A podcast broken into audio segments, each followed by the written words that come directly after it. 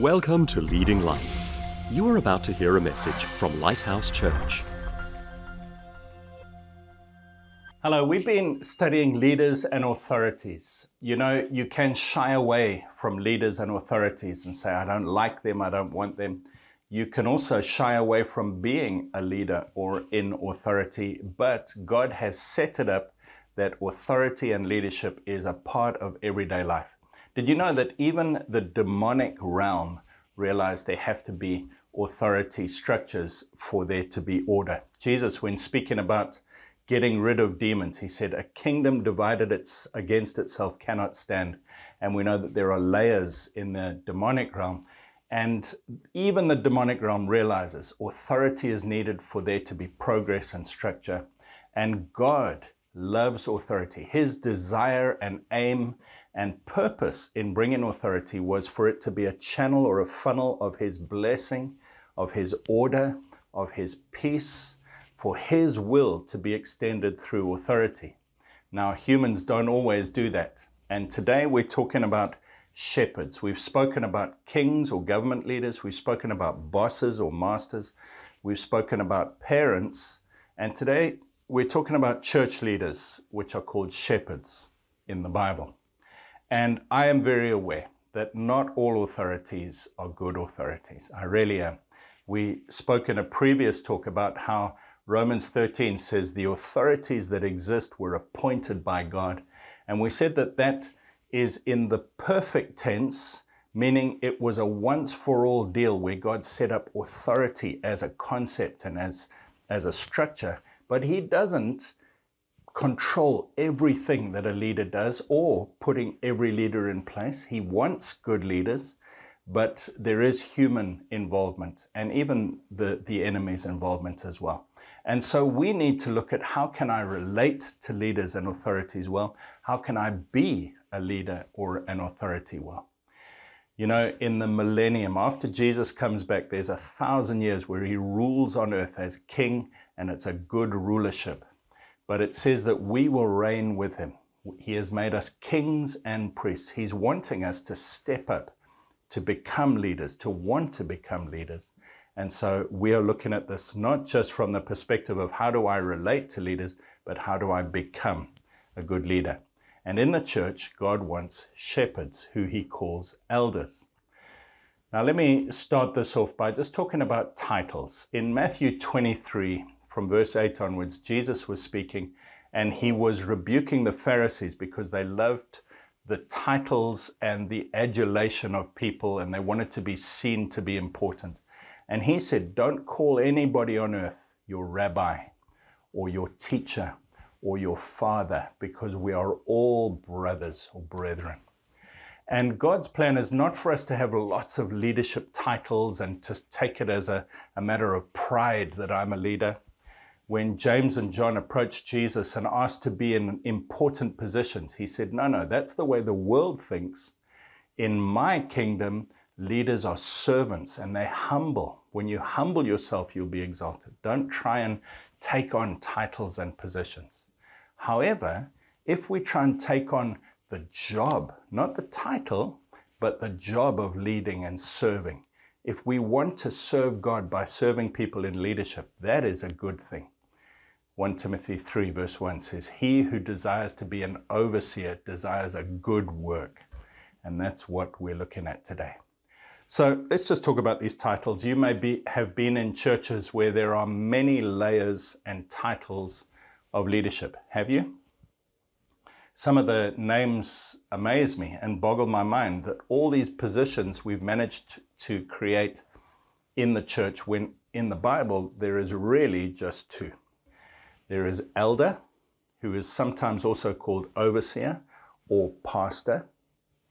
And that word overseer is sometimes translated bishop, and the word pastor is sometimes translated shepherd, but it's one position, and I'm going to show you that in a moment. Elder or pastor, shepherd, or overseer, bishop is one position. And then there were deacons, which simply means servant or helper. And those were really the only two positions that we see in the Bible. And they, I think God chose nebulous names like elder and deacon rather than important president or whatever, because he doesn't want us to take the title as a, as a source of pride. Let me just quickly show you three passages which prove that elder is the same as overseer or bishop, which is the same as pastor or shepherd. Acts 20, verse 17. From Miletus, Paul sent to Ephesus and called for the elders of the church. So the elders are coming. That's who he's speaking to. Verse 28. Therefore, take heed to yourselves and the flock among which the Holy Spirit has made you overseers or bishops, to shepherd or pastor the church of God, which he purchased with his own blood. He uses all three terms interchangeably there. You say, well, that's one verse. Give me another one. Okay, 1 Peter 5, verse 1. The elders who are among you, I exhort, I who am a fellow elder. This is Peter, the apostle, speaking. He doesn't call himself apostle, he says, I'm an elder. The elders who are among you, I exhort, I who am a fellow elder and a witness of the sufferings of Christ, and also a partaker of the glory that will be revealed. Shepherd or pastor the flock of God which is among you, serving as overseers or bishops, not by compulsion, but willingly, not for dishonest gain, but eagerly, nor as being lords over those entrusted you, but being examples to the flock. Flock is a sheep word, which means shepherd or pastor. And when the chief shepherd appears, the chief pastor, you will receive the crown of glory that does not fade away. Acts 20, Paul uses all three terms interchangeably. 1 Peter 5, Peter uses the terms interchangeably. You're not convinced yet? Titus chapter 1, verse 5. Paul writing to Titus in Crete. For this reason, I left you in Crete, that you should set in order the things that are lacking and appoint elders in every city as I commanded you. If a man is blameless, the husband of one wife, having faithful children, not accused of dissipation or insubordination. For a bishop or overseer must be blameless as a steward of God. He uses elder and overseer or bishop interchangeably. You say, Greg, you've used six words or, or so. How can you say they're all the same thing? The word for elder is presbyteros. Sometimes in some denominations they call that presbyter, but it's translated elder most times in most Bibles. It's one word, one position. The word bishop is episkopos, which means overseer. Sometimes it's translated overseer, sometimes it's translated bishop. It's the same word, and it's used interchangeably with elder. And the word pastor is poimen, which is sometimes translated pastor, sometimes shepherd. It's the same word, and it's interchangeable with elder and bishop. I hope you've got that. Why am I going on about that? Because we as humans love the badge, the title, uh, the position, the glory, and God says, no, leaders are not to do that. So, what are we supposed to do? Shepherding is probably the best description of what church leaders are supposed to do. In the Old Testament, shepherds were the ones who looked after the, sh- the sheep, but also Many of the leaders in the Old Testament were called shepherds, David being the main one. King David, uh, it says in the Psalms that he shepherded God's people, he led them. And it's such a lovely picture because a shepherd always has a boss, the owner of the sheep, and he's reporting to the boss. And we, as shepherds in God's church, are reporting to the chief shepherd, God Himself. But then we're looking after the sheep with love, with care, with compassion. We're not trying to um, use them for our own ends. We love the sheep. And there are two main passages that speak about how to be a good shepherd. And so I'm just going to briefly go through these. John chapter 10, Jesus is speaking in this uh, chapter and he says, He is the good shepherd. I am the good shepherd. But then he talks about what shepherds do in verse 2. He says, He who enters by the door is the shepherd of the sheep. And later on, he's going to say that he is the door. So he's making room for him being the shepherd, but there are other under shepherds who enter by the door. Through him, he says, You are a pastor of this church. He who enters by the door is the shepherd of the sheep. To him, the doorkeeper opens, and the sheep hear his voice, and he calls his own sheep by name and leads them out. So there's an intimacy, there is a relationship, and the sheep know his voice and he knows them by name. There is a, a personal relationship, and he leads them out. He walks out and he leads them, and they follow him. There is a leadership and an, an intimacy role here. Verse 4 And when he brings out his own sheep, he goes before them, and the sheep follow him, for they know his voice. Verse 9 I am the door. If anyone enters by me, he will be saved and go in and out and find pasture. So there's aspects here of a shepherd going in and out. We've got to not just look after our own little crowd, but look for new people and bring them in. And find pasture means feeding or nourishing the sheep is part of a shepherd's role. I believe lead, feed, and guard are the three main roles, but we're going to see that here.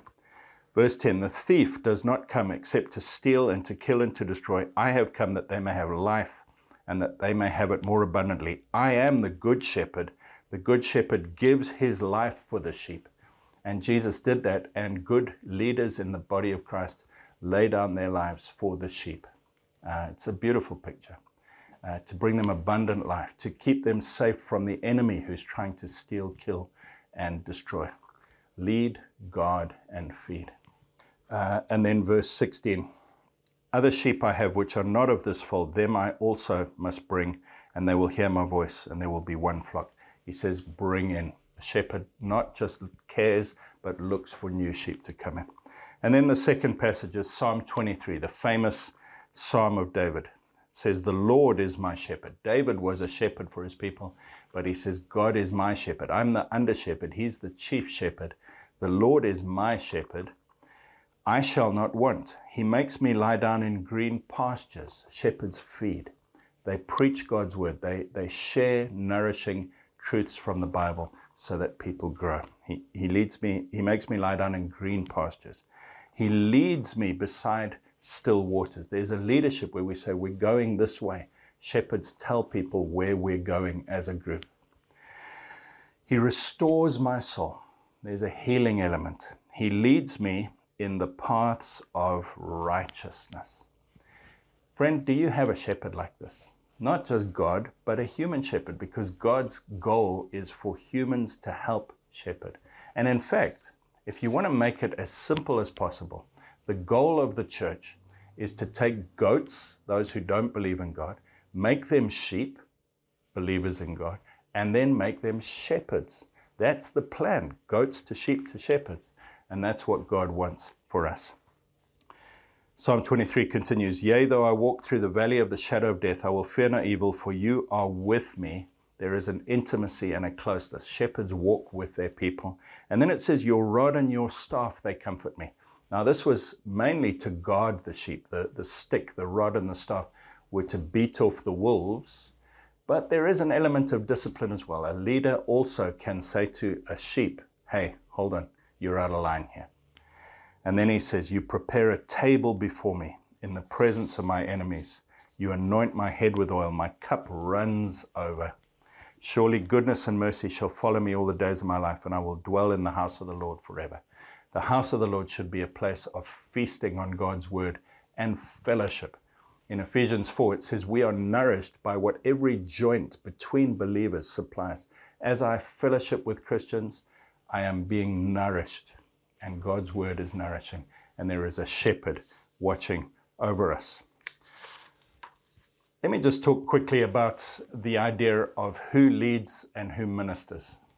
I don't know if you've ever thought about this, but in modern churches today, there is this idea that uh, the congregation leads and the pastor ministers. What do I mean by that? I mean that whenever there's a decision to be made, the congregation think we should vote on it, we should lead, we should decide how to use the money, where we're going, what we're doing. And then as far as ministry, visiting the sick, visiting people in hospital, in, in homes, preaching, uh, evangelism, kids' work, worship, then the, the minister, the pastor should do that. That's how we have thought of it, and I believe it's upside down. Because in the Bible, the elders or the shepherds lead and the people do the ministry instead of the other way around. You say, Greg, where do you get that from?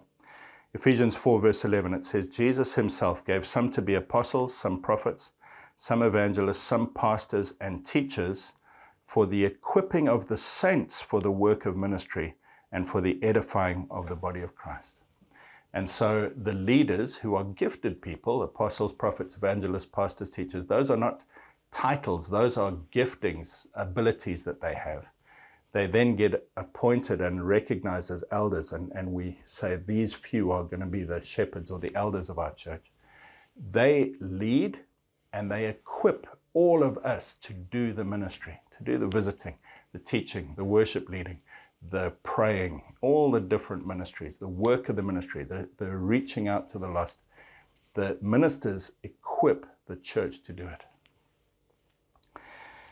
In Acts 14, verse 23, it says So when they had appointed elders in every church and prayed with fasting, they commended them to the Lord.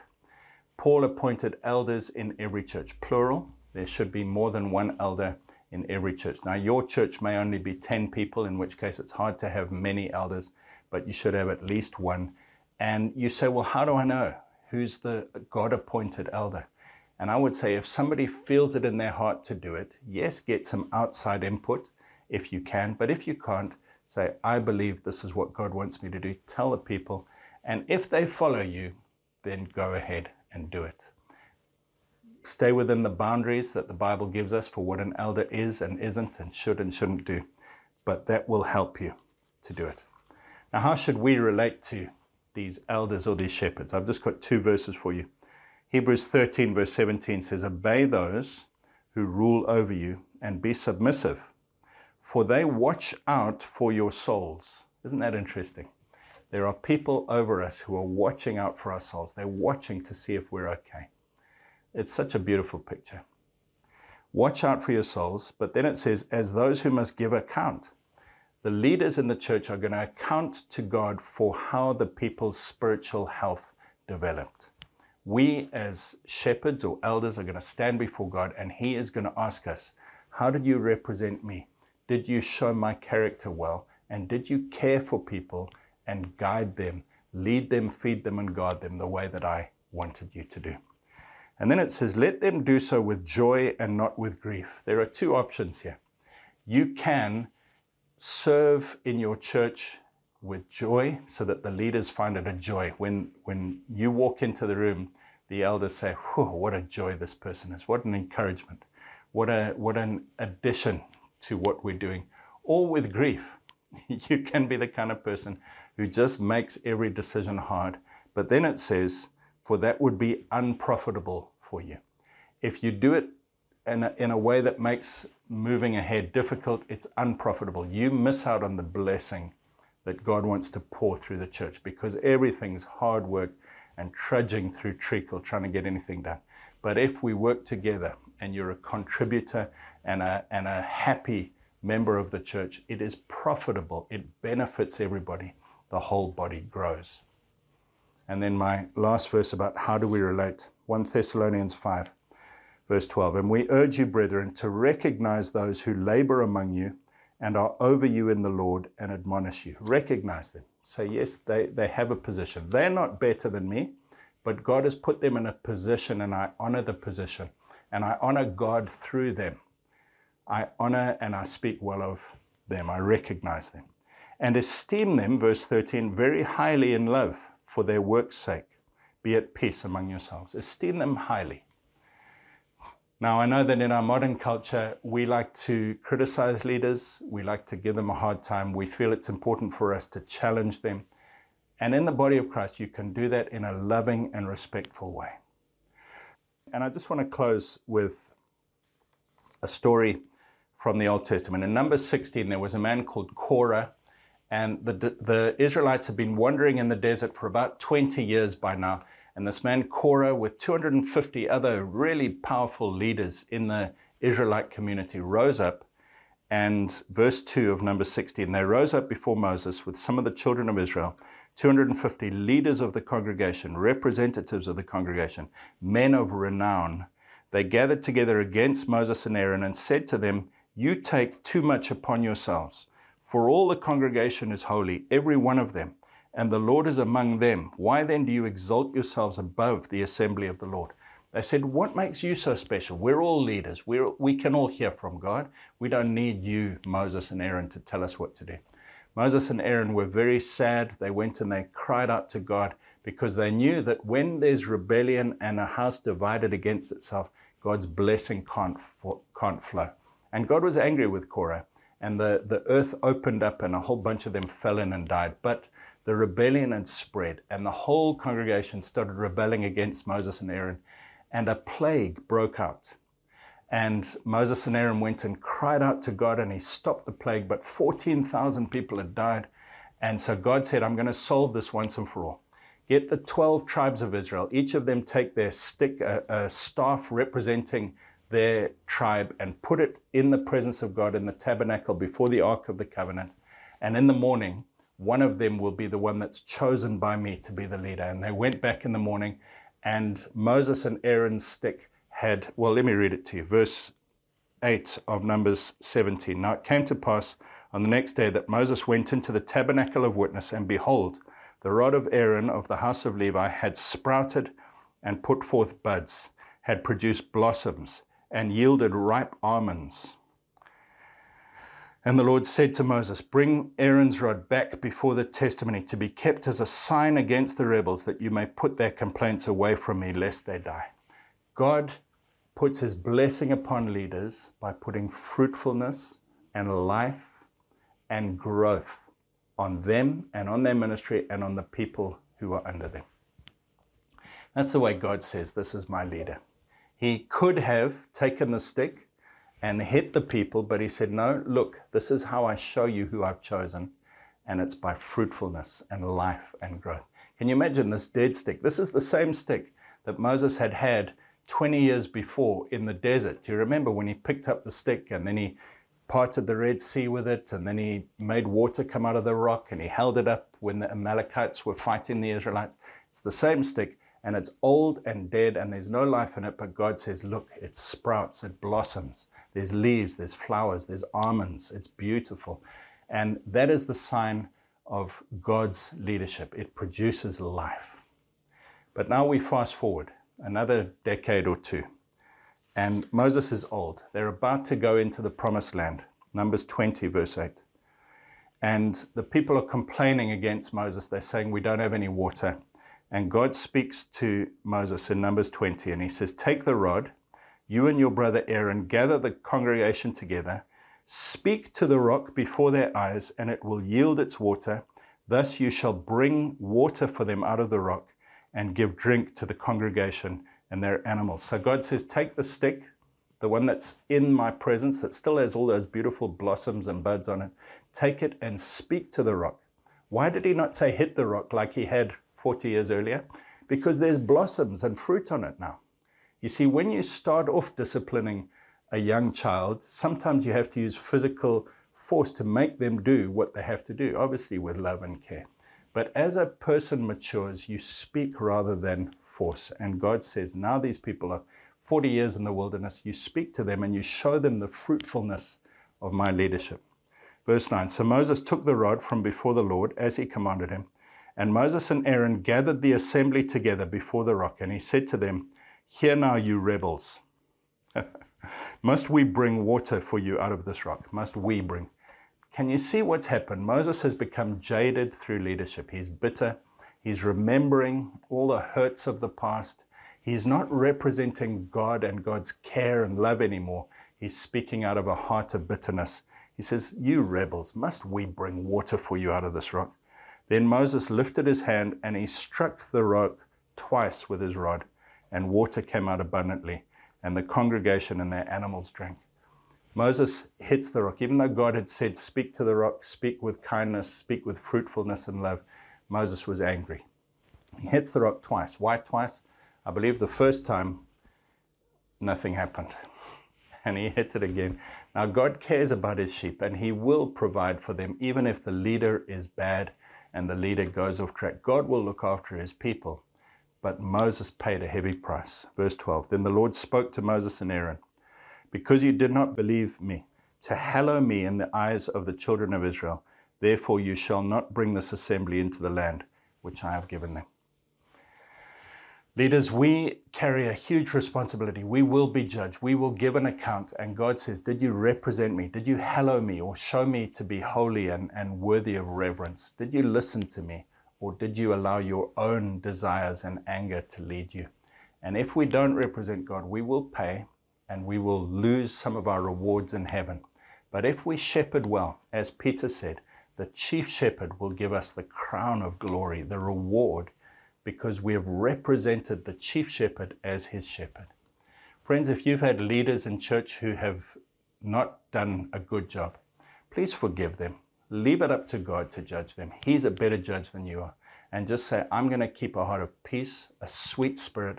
I'm going to submit because then it's profitable for the whole church. And if you have to leave, leave in a good way. Don't badmouth people. Go and find a shepherd who is a good shepherd. But the church of God is so precious, we shouldn't be damaging it by fighting amongst ourselves. Lord Jesus, please would you help us to relate to you as the chief shepherd, but also to be shepherds and to relate to our shepherds well. Help us, Lord. Let the body of Christ shine your leadership much more clearly, I pray. In Jesus' name, Amen. God bless you. Thanks for listening. Please visit leadinglightsnetwork.com and subscribe to our podcast on Apple Podcasts.